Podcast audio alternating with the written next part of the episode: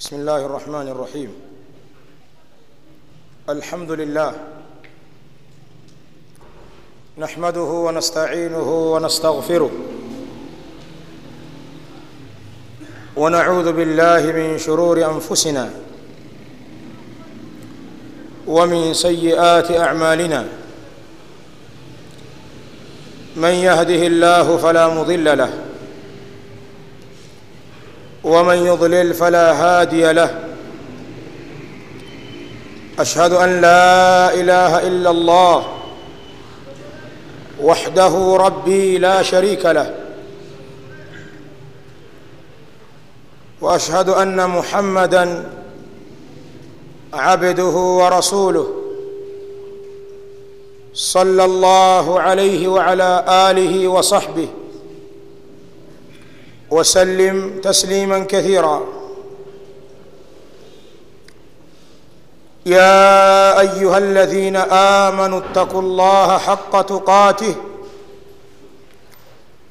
ولا تموتن إلا وأنتم مسلمون. يا أيها الناس اتقوا ربكم الذي خلقكم من نفس واحدة وخلق منها زوجها وبث منهما رجالا كثيرا ونساء. واتقوا الله الذي تساءلون به والأرحام. إن الله كان عليكم رقيبا. يا أيها الذين آمنوا اتقوا الله وقولوا قولا سديدا. يصلح لكم أعمالكم ويغفر لكم ذنوبكم ومن يطع الله ورسوله فقد فاز فوزا عظيما. وبعد فإن أحسن الكلام كلام الله. وخير الهدى هدى رسول الله صلى الله عليه وآله وسلم وشر الأمور محدثاتها وكل محدثة بدعة وكل بدعة ضلالة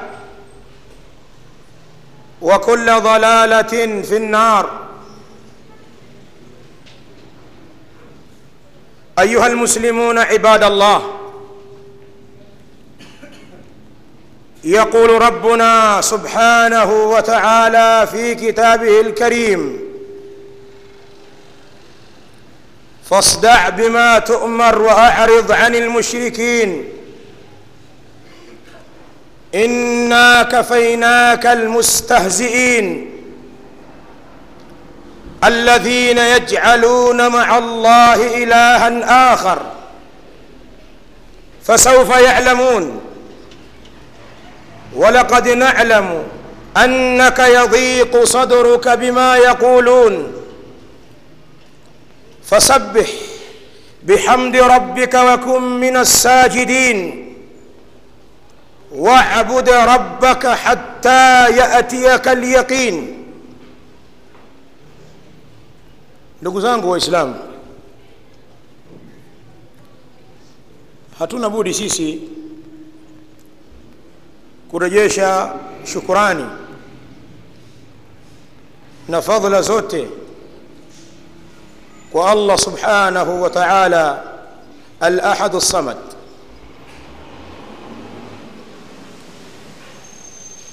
الذي خلقنا ورزقنا ومن علينا كل الفضيل allah ambaye ndiye muumba wetu ndiye mwenye kutupa riziki zetu allah huyu ametuneemesha kwa kila jema kwa kila lililokuwa bora shukurani zetu zote zarejea kwake allah subhanahu wa taala. Laisa lana rabban siwa. Sisi hatuna mola mwingine ila yeye. Wama bikum min ni'matin famin allah. Na hakuna neema yoyote iliyokuwa kwenu nyinyi illa neema hiyo yatoka kwa allah subhanahu wa ta'ala. Kisha baada ya shukrani hizi kwa allah vile vile twamswalia mtume wetu muhammadin sallallahu alaihi wa alihi wasallam alladhi huwa muallimu hadhihi lumma mtume ambaye bila ya shaka ndiye mwalimu ndiyo mwongoza njia ndiye kiigizo kwa umma huu. Waanzalna ilaika dhikra litubayina linnasi ma nuzila ilaihim baada ya utangulizi huu mfupi leo hii katika khutba yangu ya Ijumaa biidhni llahi subhanahu wa taala wa bitaufiqih nitaikumbusha nafsi yangu. Kadhalika niwakumbushe ndugu zangu waislamu wale waliohudhuria katika ibada hii ya Ijumaa ndani ya msikiti huu. Kadhalika wale wote ambao watazipata nasaha hizi kwa njia yoyote. Nitahusia leo jambo la muhimu sana bali sisi kama waislamu tunalihitajia jambo hili tulifahamu uzito wake ili tujue kwamba ni namna gani tutalipa nafasi yake kama lilivyo ndani ya uislamu. Ala wa huwa almudawamatu ala alamali salih. Si jingine jambo hili. Ni suala zima la waislamu kudumu na matendo mema swala hili kwa mujibu wa mafundisho ya Qur'an kadhalika sunna za mtume sallallahu alaihi sallallahu alaihi wa alihi wasallam limepewa uzito mkubwa mno. Lina uzito wa peke yake almudawama ala alamali salih muislamu kudumu na kuthibiti daiman wa abada katika taa za Allah subhanahu wa ta'ala.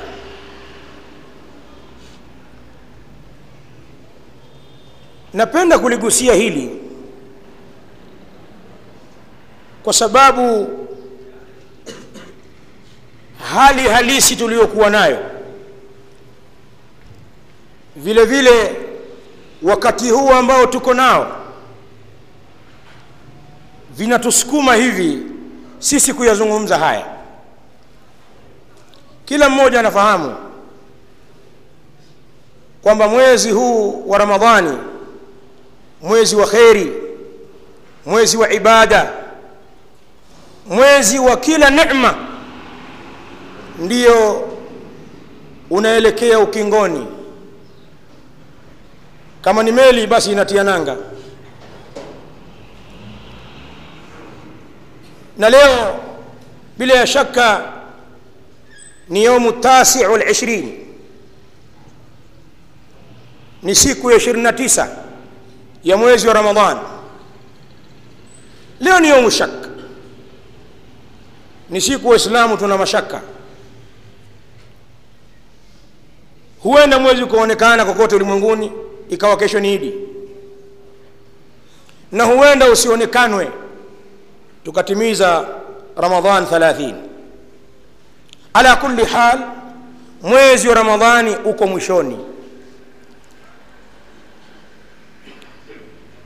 Na tunamshukuru allah subhanahu wa taala kwa kutuwafikisha sisi waislamu kuudiriki mwezi wa ramadhani katika mwaka huu na kutupa afya na uwezo wa kuufunga mwezi huu kadhalika kutekeleza ibada mbalimbali mbali za kheri ambazo zimehusiwa kutekelezwa katika mwezi kama huu. Wengi katika waislamu ilipoingia ramadhan wamesimama imara kutekeleza ibada ya funga wakafunga kwa ajili ya mola wao subhanahu wa taala. Watu wakasimama visimamo vya usiku atarawih katika maeneo mbalimbali na katika misikiti mbalimbali. Misikiti yetu hii na mingineyo ikarindima kwa wasomaji wa Qur'an. Bali watu wa kheri zaidi majalisi zao vikao vyao vilikithiri utaji wa Allah subhanahu wa ta'ala watu walinyoosha mikono yao. Raghbatan limardhati llah kwa kutaraji kulipwa na Allah subhanahu wa ta'ala wakawasaidia ndugu zao. Wakawalisha wale maskini na mafukara katika waislamu bali watu wakawa wakarimu. Wakaalikana futari. Wakabebeana futari wakabebeana mpaka vyakula vya daku. Hadha kullu talaban lithawabi llah subhanahu wa ta'ala. Yote haya mimi ninaamini wameyafanya waislamu hawa kutaraji thawabu za allah subhanahu wa taala. Tukaondoka na ramadhani yetu mpaka leo inaelekea ukingoni. Ya asafa ala lmuslimin masikitiko yaliyoje kwa waislamu? Huzni ya kiasi gani inayotupata sisi waislamu kwa kuwaona baadhi ya ndugu zetu tuliokuwa nao bega kwa bega katika misikiti hii na misikiti mingine ya waislamu wakitekeleza ibada mbalimbali ndani ya ramadhani tukiwaona sasa baada ya kuandama shawal faidha hum yankudhuna ghaslahum twawaona ghafla wanarudi nyuma na kuyarudia yale ya shari mabaya ambayo waliyaacha na kuyaepuka ndani mwezi huu wa ramadhani. Haya ni masikitiko yetu makubwa sana kuwaona waislamu wa sampuli hii. Waliokuwa karibu na allah subhanahu wa taala ndani ya mwezi huu. Waislamu hao hao wakamuasi allah subhanahu wa taala wakajiweka mbali naye baada ya kuondoka mwezi huu. Ndio nikasema sisi tuna haja kwa hali hizi ambazo ziko kwenye jamii zetu tukumbushane uzito wa mwislamu kudumu na ibada. Uzito wa mwislamu kuwa na dini yake wakati wote. Wakati ninaitoa khutba yangu au nasoma utangulizi wa khutba nimewasomea waislamu baadhi ya ayat ndani ya qurani aya hizi zilikuwa zikimwelekea mtume sal llahu alaihi wasallam alkhitabu fi hadhi layat lilnabii sal llahu alaihi wasallam mazungumzo katika aya hizi ambazo nimezisoma yalikuwa yakimwelekea mtume muhammadin sal llahu alaihi waalihi wasallam lakini kama mnavyofahamu khitabuhu yashmalu lumma biasriha mazungumzo anayopelekewa mtume sal llahu alaihi waalihi wasallam na maelekezo na mafundisho si yake mwenyewe bali yanauhusu umma wote ila yale ambayo yamevuliwa na sheria kwamba haya sasa ni maalumu tu kwa mtume muhammadin salllahu alaihi wa alihi wasallam. Allah anamwambia mtume wake fasdah bima tumar waarid ani lmushrikin simama na utangaze kile ambacho umeamrishwa fasdah qala ibnu kathirin rahimahullah ay amdih simama ukipeleke kile ambacho allah subhanahu wa taala amekuamrisha kukifikisha waaridh ani lmushrikin na usiwajali washirikina wapuuze washirikina wale ambao watakuletea vitimbi vya kila aina. Uadui wa kila sampuli wakati wewe unasimama kuyafikisha yale ya mola wako.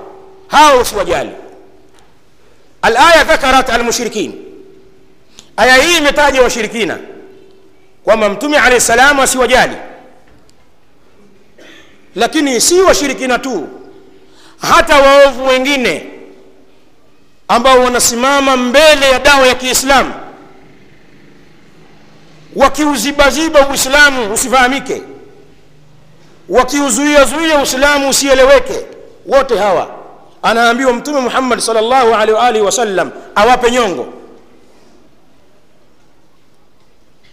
Lakini wametajwa washirikina kwenye aya hii hususan kwa sababu ndio maadui ambao kwa wakati aya zinateremka walikuwa wamemzunguka mtume muhammadin salllahu alaihi waalihi wasallam kwa sababu dawa ya mtume imeanza makka na makka ni mji wa makuraishi na makuraishi wakati huo walikuwa ni washirikina na ndio maadui wa kwanza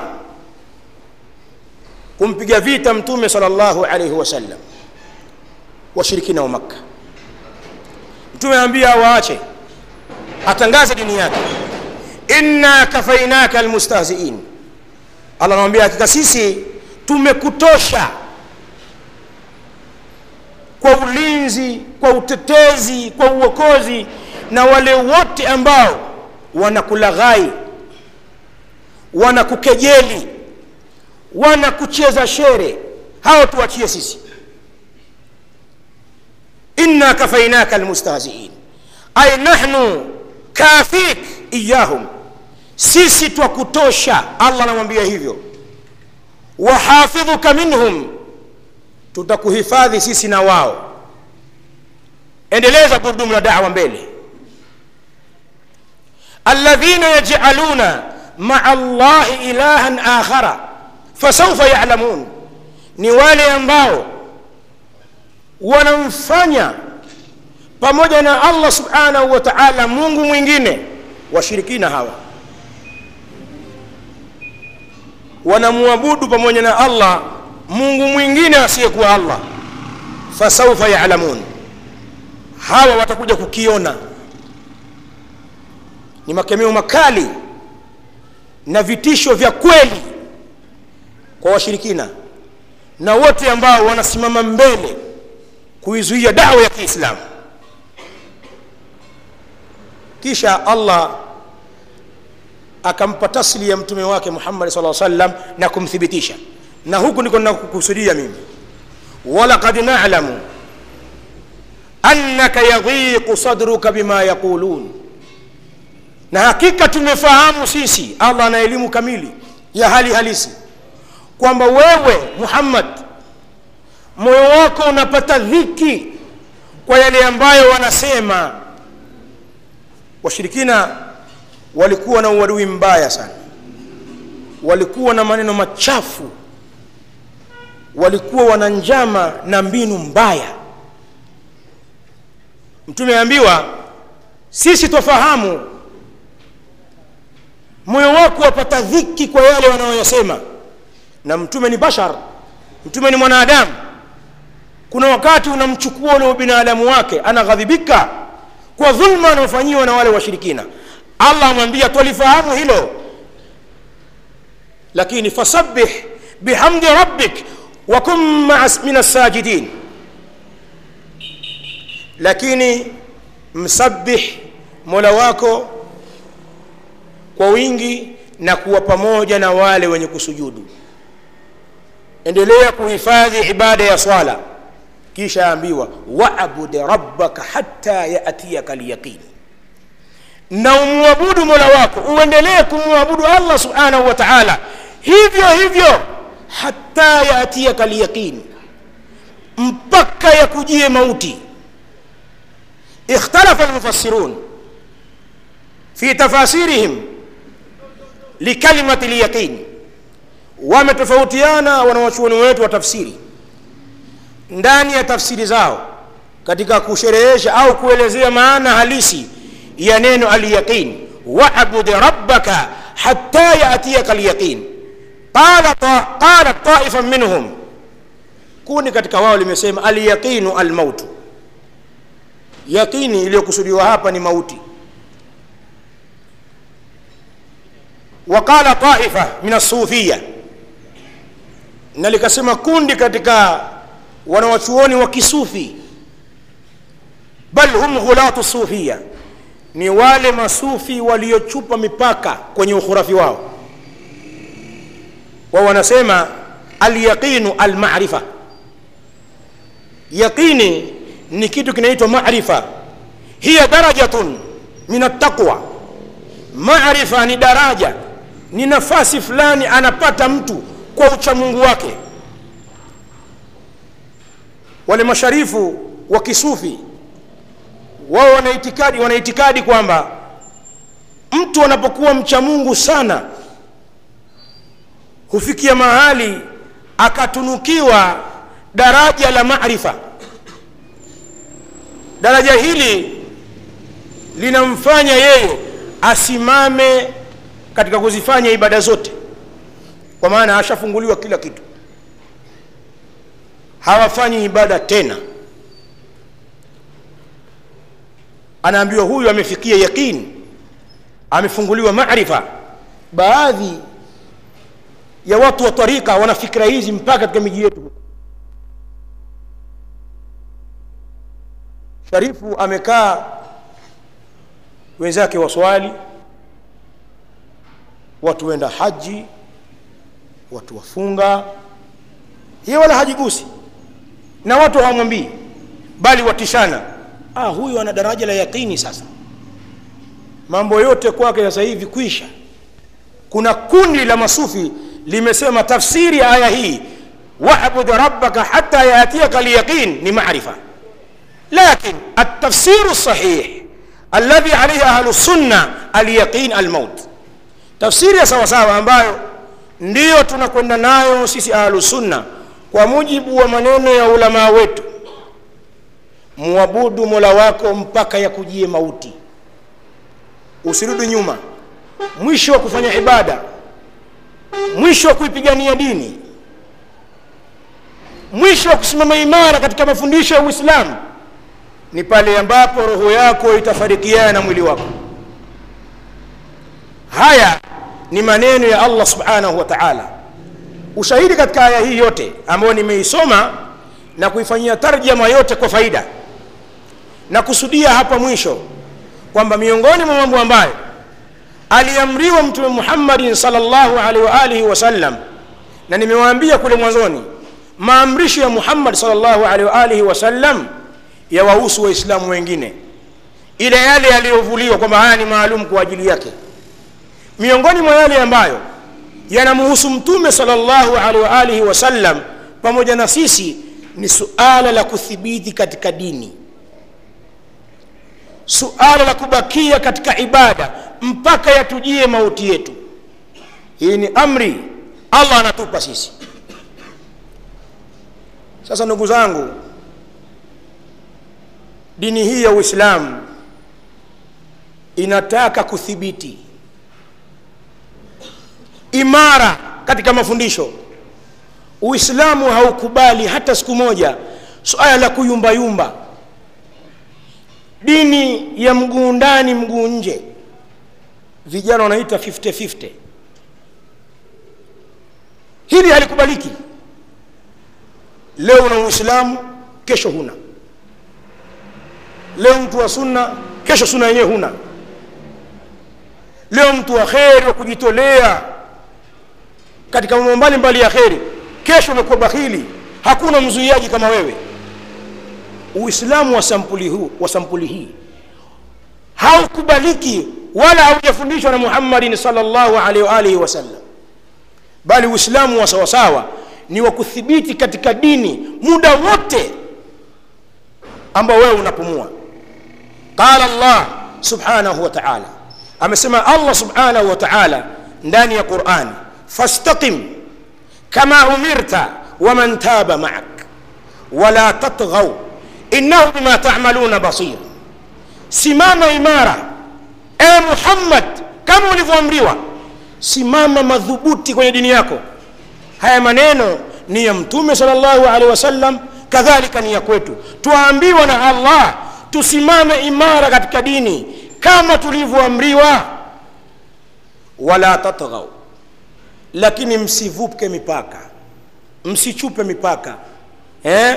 ukayafanya mambo sasa kinyume na dini ilivyotaka ima kwa kuzidisha au kupunguza. Alifrat watafrit manhiyun. Kuchupa mipaka kufanya uzembe yote haya hayatakiwi. Wala tatghau msichupe mipaka. Innahu bima tamaluna basir. Hakika yeye allah subhanahu wa taala kwa hayo mfanyayo ni mwenye kuyafuatilia kuyaona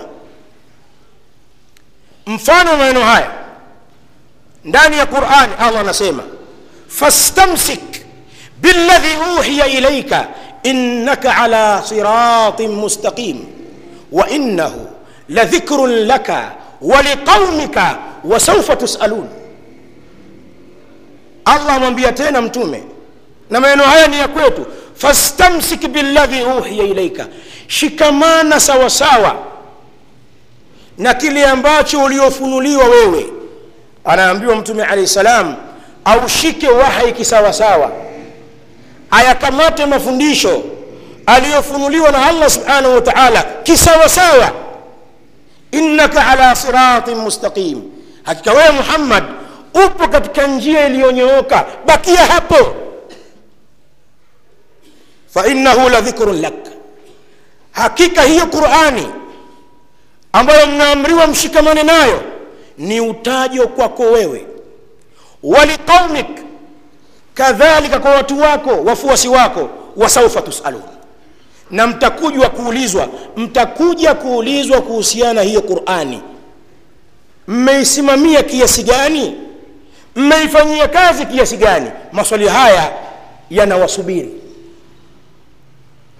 Bal qala llah amesema tena allah subhanahu wa taala mfano maneno haya ثم جعلناك على شريعة من الأمر فاتبعها ولا تتبع أهواء الذين لا يعلمون kisha sisi tumekuweka juu ya sheria sheria ambayo inatokana na amri yetu lianna alqurana masdaru sharia kadhalika sunna kwa sababu qurani ndiyo chemchem chimbuko kuu la sheria ya uislamu vile vile sunna ya mtume muhammad salllahu alaihi waalihi wasallam walquranu min amrihi la min khalqihi subhana. Na qurani kwa mujibu wa itikadi ya ahlusunna waljamaa ni katika amri za allah na si katika viumbe wa allah. Alquran laisa bimakhluqin qurani si kiumbe. Sasa mtume aambiwa thumma jaalnaka ala shariatin min alamri fattabiha. Sisi tumekuweka juu ya sheria itokanayo na amri ifuate sheria hiyo. Wala tattabi ahwa alladhina la yalamun. Lakini usifuate matamanio ya wale wasiofahamu kitu. Ndugu zanguni waislamu aya hizi zote kwa pamoja baada ya kuzisikia na kuzifasiri kwa kiasi fulani. Hebu tuzitafakari. Aya hizi zote zinatupa sehemu moja. Zinawaamuru waislamu wasimame imara katika mafundisho ya uislamu wao. Aya hizi zinaamuru kwamba uislamu ni dini ya maisha yetu siku zote. Uislamu huu ni dini ya maisha yetu siku zote. Tuwe na uislamu wote tuwe na uislamu wetu sisi popote. Na tusiuache baadhi ya wakati na tukautaka katika wakati mwingine. Tusiwe hivi. Uislamu siku zote uislamu muda wote. Katika majumba yetu tuwe na uislamu wetu. Kama anavyotaka allah subhanahu wa taala. Kama alivyofundisha mtume muhammad salllahu alaihi wasallam katika ofisi zetu. Tuwe na uislamu wetu. Katika maeneo yetu ya biashara. Tuwe na uislamu wetu. Katika vikao vyetu vya mazungumzo. Tuwe na uislamu wetu. Katika majumba yetu ya ibada. Tuwe na uislamu wetu. Alislam uislam unatutaka hivi. Ya ayuha ladhina amanu udkhulu fi silmi kafa enyi wale ambao wameamini ingieni katika uislamu katika yote. Na wala msidonoedonoe kuchagua mtakayo mkayafuata katika uislamu. Yale msiyotaka mkayaacha. Hii ni dini ya mayahudi afatuminuna bibadhi lkitabi watakfuruna bibadh hawa ni mayahudi lakini uislamu utachukua dini yetu yote wakati wote. Sasa na saa zangu kwa waislamu wenzangu kadhalika kwenye nafsi yangu hebu tuachane tuachane na zile dini za msimu kama misimu ya matunda. Mwafahamu kuna misimu ya matunda waambiwa msimu huu wa maembe sasa yamekata. Leo machungwa leo. Hakuna tena. Sasa ni mananasi ni matikiti. Na mfano mambo haya vitu vyenye misimu. Wanakusudia msimu kwamba mazao haya kuna wakati yanapatikana na kuna wakati yanaadimika. Mtanisamehe kama ikiwa mfano huu ni mbaya pengine baadhi ya ndugu zangu hawatofurahi wenye tabia hii. Lakini hii ni dini lazima tuelezane ukweli. Sasa pana baadhi ya waislamu dini yao ni dini ya msimu kama matunda. Leo ana uislamu. Masha allah kwa kuwa imeingia ramadhani mtu wa swala yeye mtu wa kheri yeye mazungumzo yake ya kheri matusi kaacha zinaa hataki pombe haramu kwake kamari ni balaa kwake mtu unamuona ananawiri kwa uislamu wake kwenye msimu huu. Mtu huyu huyu anayekufurahisha mnayemwombea dua kila mkikutana naye masha allah kaka umebadilika bwana. Hivi ndivyo mtu huyu huyu anawaponyokeni baada ya kuondoka hii ramadhani. Ndugu zangu huu ni uislamu wa vipi? Hatumwogopi allah sisi. Hivi wadhani wewe utaishi milele hapa. Kwa huo ujanja unaofanya. Ufahamu kwamba umri wako umekadiriwa. Ni umri mfupi. Umethibitiwa ume, ume kwenye wakati maalum. Umepewa umri huo ili utumie katika kheri ija kukufaa. Kwa mtindo huu wenda kumjibu nini allah subhanahu wa taala? Lau mauti yakukuta katika hali kama hii. Hii ni hatari.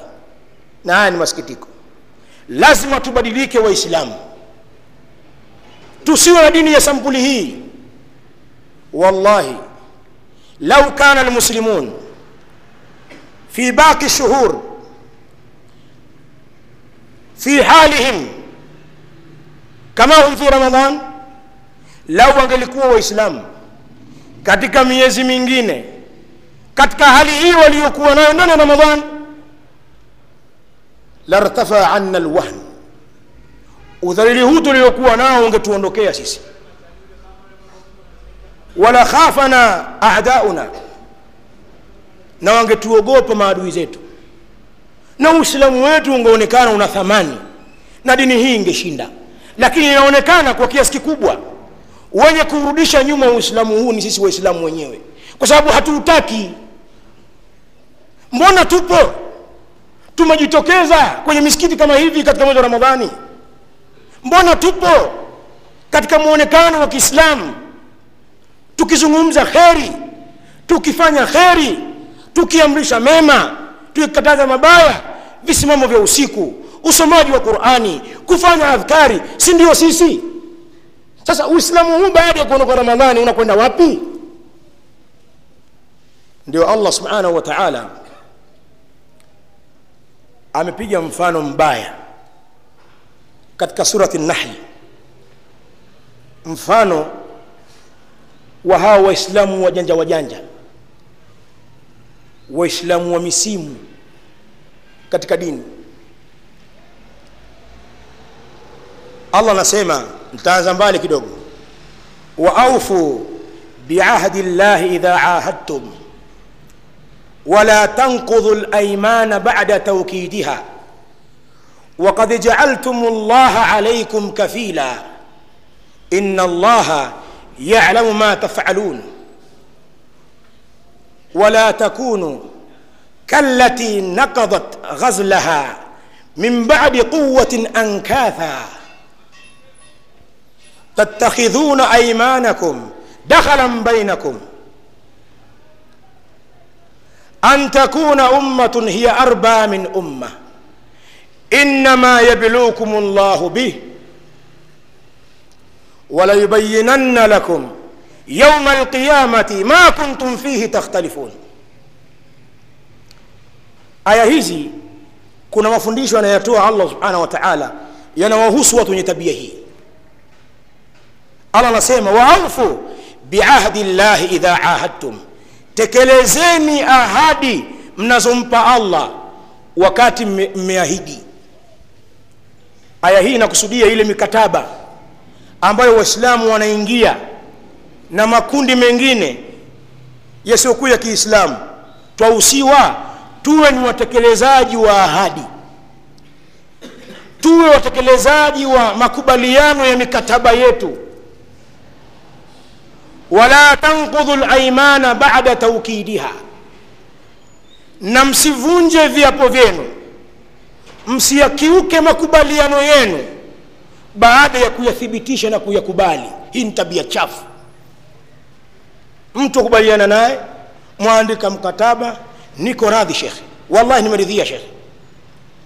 Anakuja kuruka kama sie. Na viapo vingine vya urongo hukuniambia mimi. Hatukubaliana sisi. Si kweli haya. Tabia hii chafu ndio allah anaikataza hapa. Wala tankudhu alaimana msivunje vile viapo vyenu baada ya kuwa tayari mmevithibitisha. Wakad jaaltum llaha alaikum kafila. Na nyinyi katika haya makubaliano mmemweka allah ndiyo mdhamini wenu. Ndiyo shahidi katika makubaliano. Mwogopeni allah msifikie huko inna allaha yalamu ma tafalun allah subhanahu wa taala ayafahamu vizuri yale ambayo mnayafanya nyinyi kisha allah kaleta makemeo hapa pasikilizeni wala takunu kalati nakadat ghazlaha min badi quwatin ankatha wala msiwe kama yule mwanamke ni kisa hicho allah amekielezea kwenye qurani wala msiwe kama yule mwanamke aliyefumua uzi wake. Baada ya kuwa yeye alikuwa ameusokota ame, ame na kuufuma kwa ufundi mzuri uzi ule ukawa imara ghafla akaja akaufumua fumua ukawa ankathan ay ankadhan vipande vipande. Msiwe kama mwanamke huyu ambaye anafanya kazi kubwa ya kuufuma uzi wake na kuusuka vizuri ghafla anajiliwa na jambo anaufumulia mbali. Uzi ule uliofumwa ukawa imara pengine ikawa kitambaa au ikawa ni darizi ya kwenye mto. Ghafla anaufumua fumua uzi ule unabakia vipande vipande. Sikilizeni mifano ya allah subhanahu wa taala tattakhidhuna aimanakum dakhalan bainakum. Hivi mnafanya viapo vyenu ni urongo khadia wa makran. Hivi nyinyi mnavifanya viapo vyenu ni uongo baina yenu. Mnakubaliana mnaapa kumbe ni warongo. Mnakusudia kukiuka. Tattakhidhuna aimanakum dakhalan bainakum. An takuna ummatun hiya arba min umma ili sasa kundi fulani la watu liwe lina nguvu kuliko kundi lingine. Kuna watu wako hivi. Anaingia mikataba na watu wakiwa wana nguvu. Anatii masharti. Anakubaliana nao. Akiona wale walioingia nao mkataba wamekuwa wadhaifu sasa. Zile nguvu hawana tena. Mapambano ya kivita hawawezi. Mali hawana tena. Anakiuka ule mkataba na kuwa kuingia mkataba mwingine na wenye nguvu wasiokuwa yeye. Allah anasema mnakusudia kuwapa nguvu baadhi ya watu na kuwanyongesha wengine? Kwa maana muivunje mikataba na wale wadhaifu mkaingia mikataba mingine na wale wenye nguvu? Innama yablukum llahu bihi. Huo ni mtihani allah subhanahu wa taala anawapa na atakuja kubainisha siku ya kiama haya ambayo mlikuwa mkikhtalifiana aya hizi wala takunu wala msiwe kalati nakadat ghazlaha min badi quwatin ankatha zilimshukia au ni kisa kama anavyosema alimam ibnu kathirin rahimahullah cha mwanamke aitwaye imraatun kharqa au almaratu lkharqa هذا الكلام قاله عبد الله ابن كثير والإمام السدي. فنقل عنهما الإمام ابن كثير في تفسيره. ما ينهاي من يزنغمز عبد الله ابن كثير؟ كذلك الإمام السدي. ونوشون إسماعيل ابن كثير أكينكو هاي عندنا كتاب شاكي تفسير القرآن العظيم. هين منامك خرقاء. التي كانت بمكة منامك هو لكوا anaishi makka kwa muda mrefu kabla ya kuja uislamu. Wa kanat hadhi lmara na alikuwa mwanamke huyu anasuka kitu vizuri kabisa. Baada ya kukisuka ikikamilika anakifumua chote. Ndio alikuwa mchezo wake huu. Anafanya juhudi ya kutengeneza mwenyewe kitambaa chake kwa ua zuri asuka usiku mchana. Kuna umeme hakuna vizuri. Likikamilika anafumua chote. Ile juhudi aliyoitoa kwa muda mrefu anaivunja kwa muda mfupi. Mfano huu allah anautolea kwa wale watu wajanja wajanja kwenye dini.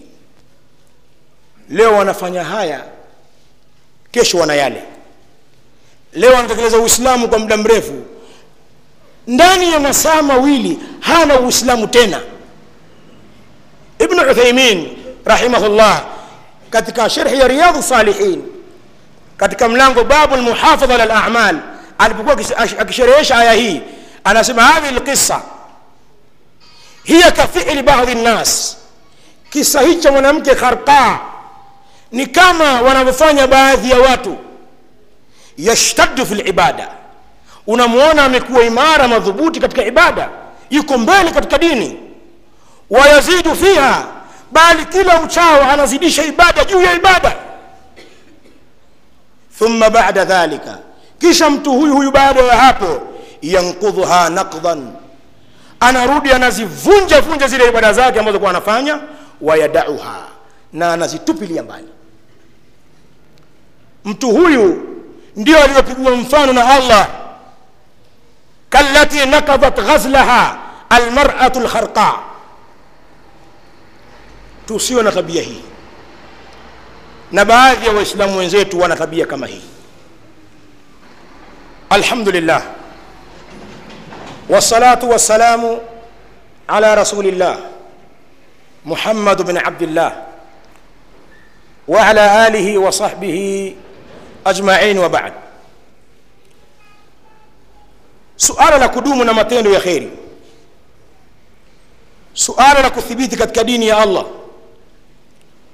Ukiachilia mbali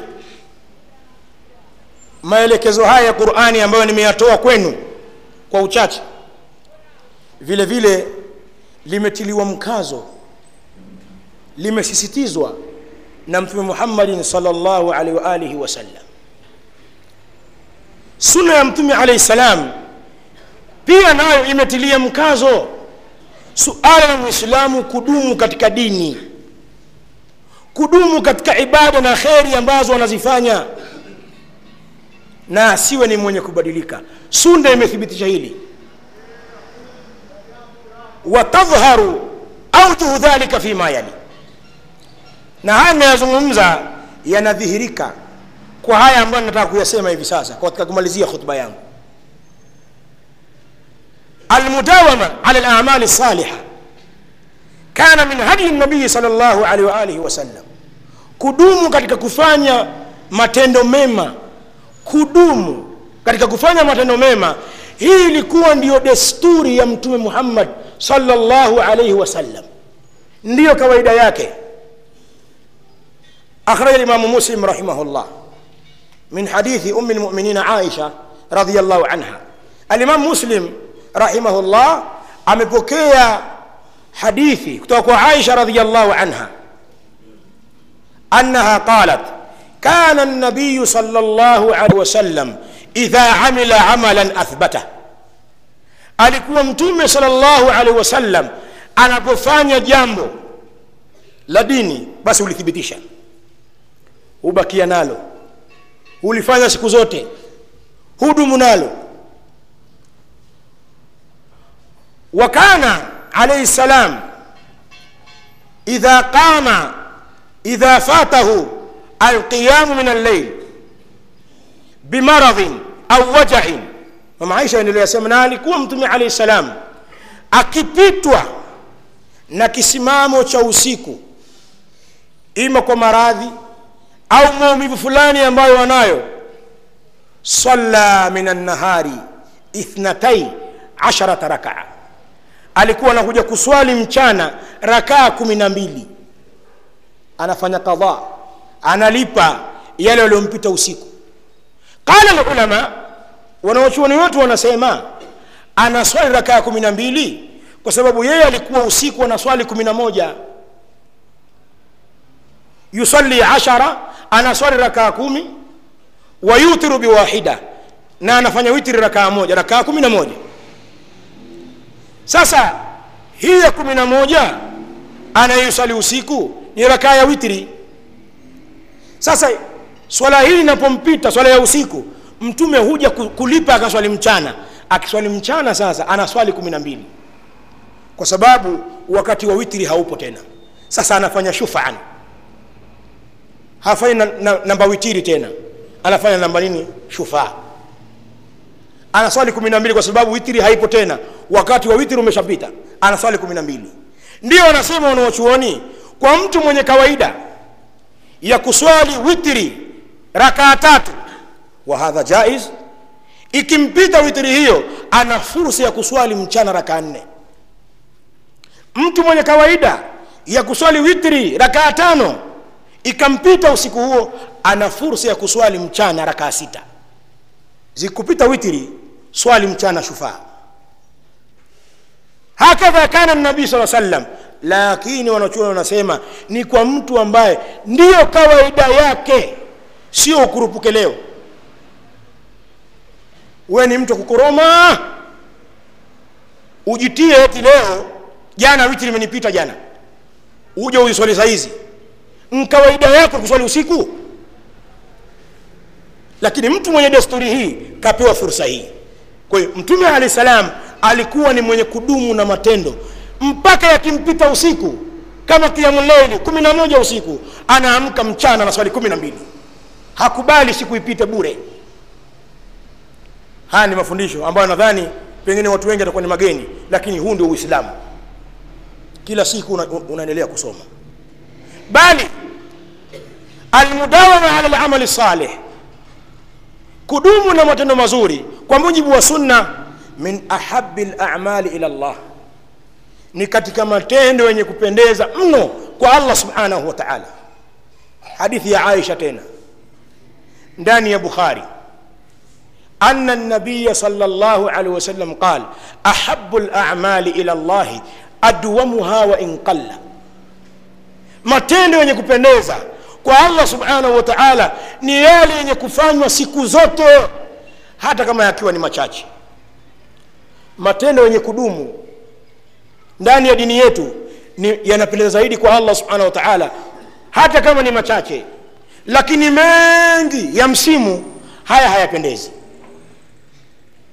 Machache yenye kudumu haya yapendeza kwa allah subhanahu wa taala. Sisi tuko hivyo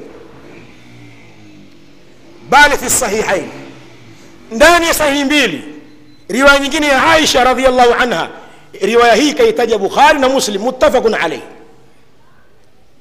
annaha qalat أن النبي صلى الله عليه وسلم دخل عليها وعندها امرأة mtume alahi salam siku moja aliingia chumbani kwa aisha ghafla akamkuta mama aisha yuko na mwanamke mmoja فقال عليه السلام أنتم يا كسيمة من هذه؟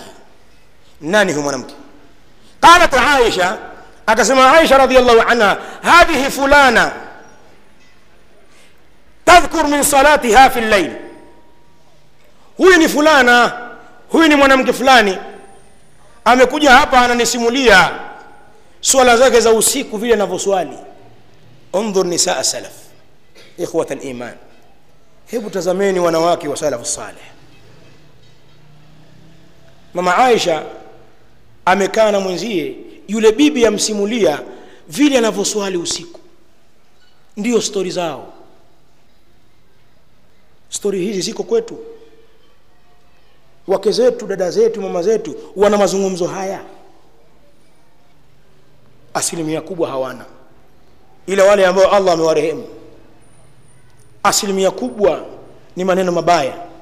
Ima usengenyaji ufitini umbea ushambenga na mfano wa haya wengi wako hivyo. Hawa wanaulizana habari za qiyamu llaili sunna nyingine. Mtume alipoingia kwake alipokuta mgeni mwanamke kauliza nani huyu? Kuna baadhi ya wanaume wana udhaifu kwenye hili na hii ni hatari anakwenda nyumbani kwake anarudishiwa getini. Usije baba juma kuna mgeni. Ageuza pikipiki yake huyo. Hajui mgeni huyo nani kafata nini. Getini asimamishiwa kule na alivyokuwa hajui dini na sunna. Kule kule ageuza kama vile kaambiwa kuna moto. Si sunna hiyo. Kama kuna mtu wa shari. Lazima uhoji wanaokuja nyumbani kwako kina nani? Kuna mgeni sawa. Nani huyo ah fulani. Kafata nini? Kunisalimia. Ah huyu fulani ni mtu wa kheri. Amna neno. Kama ni mtu wa shari anatolewa. Hii ni siku nyingine. Kama ni mtu wa shari unawambia ni mwisho leo kuja hapa mpaka ujirekebishe kwa moja mbili tatu. Hivi ndivyo natakiwa usimamie nyumba. Sunna hii na wengine wazuiwa kwa simu leo bwana nii usije mchana kulala nitakuwa na wageni. Haulizi nkina nani. Hamna neno hamna neno inshallah nitalala msikitini. We vipi? Kama majitu ya shari yale kwa nyumbani kwako wageni gani uliza wageni gani hao? Ani fulani akutajie mmoja baada ya mwingine ili umchagulie mkeo marafiki wazuri marafiki wana athari kwa rafiki yao jamani. Msiachie nyumba zenu kuingia kila mtu si kila mtu afaa kuwa rafiki wa mkeo rafiki wa binti yako rafiki wa mama yako si kila mtu. Usifikie na udhaifu huo umekaa tu watu waingia kwako watoka hujui alioingia nani anatoka nani. Mke wako atoka arudi aenda arudi. Hujui chochote. Hadha dhaf bilmunasaba kwa munasaba nimetaja hili kwa sababu najua huu ni udhaifu wetu sisi wengi. Swala nyumbani hatufuatilii. Sisi ni biashara zetu magari yetu nini chetu ndio unaangalia sana. Ukishabeba mfuko wako wa maanjumati yako ukachukua mihogo yako na nazi ukawabwagia pale ushamaliza dini yote. Dini yote ushamaliza kwa kuletea samaki. Ndio hivyo. Kweli lazima ufuatilie mazingira ya kwako. Mtume alahi salam akamwambia nani huyu? Amwambia huyu ni mwanamke fulani. Ananisimulia swala zake za usiku. Tumekwambia ma alaikum bima tutiqun kalimatu zajrin wa nahi. Akamwambia komeni komeni. Ni wajibu wenu kufanya ibada zile ambazo mnaziweza.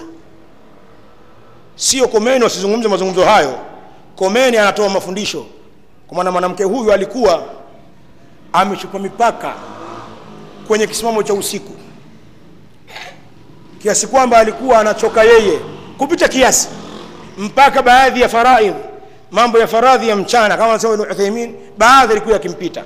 Mtume akamwambia ni wajibu wenu kushikamana na ibada ambazo mnaziweza.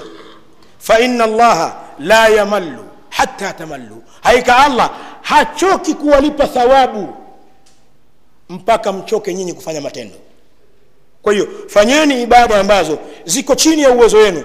Allah ni mwingi wa kutoa thawabu na hachoki mpaka nyinyi mchoke kisha isha akasema wa kana ahabu dini ilaihi ma dawama alaihi sahibu. Na ilikuwa dini ambayo inapendeza mno kwa mtume muhammad sallallahu alaihi wasallam. Dini ambayo alikuwa mtume wetu akiipenda ni ile ambayo mwenye dini hiyo anadumu nayo. Ni ile dini ambayo mwenyewe mwenye dini siku zote yuko hivyo. Ndiyo dini nzuri sana hii kinyume chake. Dini zetu hizi za ujanja ujanja hazipendi mtume sallallahu alaihi wasallam wala si uislamu kamwe. Ikhwata liman ndugu zangu waislamu yako mengi ya kuzungumza katika matunda na faida za kudumu na ibada zetu. Kadhalika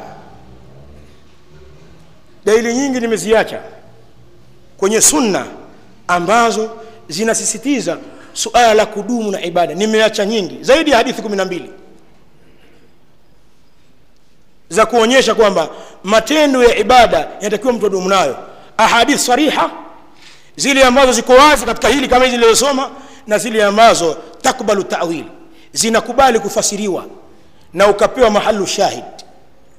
Ala alhasil suala hili katika uislamu wetu liko wazi. Ndugu zangu waislamu nahitimisha mazungumzo yangu haya kwa kusema hivi. Tumwombe allah subhanahu wa taala atuwafikishe sote